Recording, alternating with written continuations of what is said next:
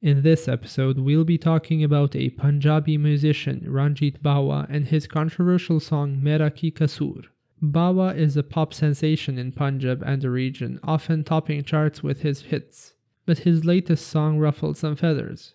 Unlike most of his work, this song has a serious tone and an even more serious theme.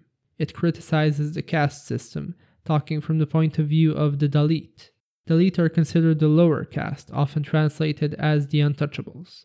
The song talks from the perspective of a poor man whose identity is defined by the discrimination he faces. It brings into focus the narrative of Dalit identity in Punjab, and the ruling political party, the BJP, reported this song for hurting religious sentiments of people.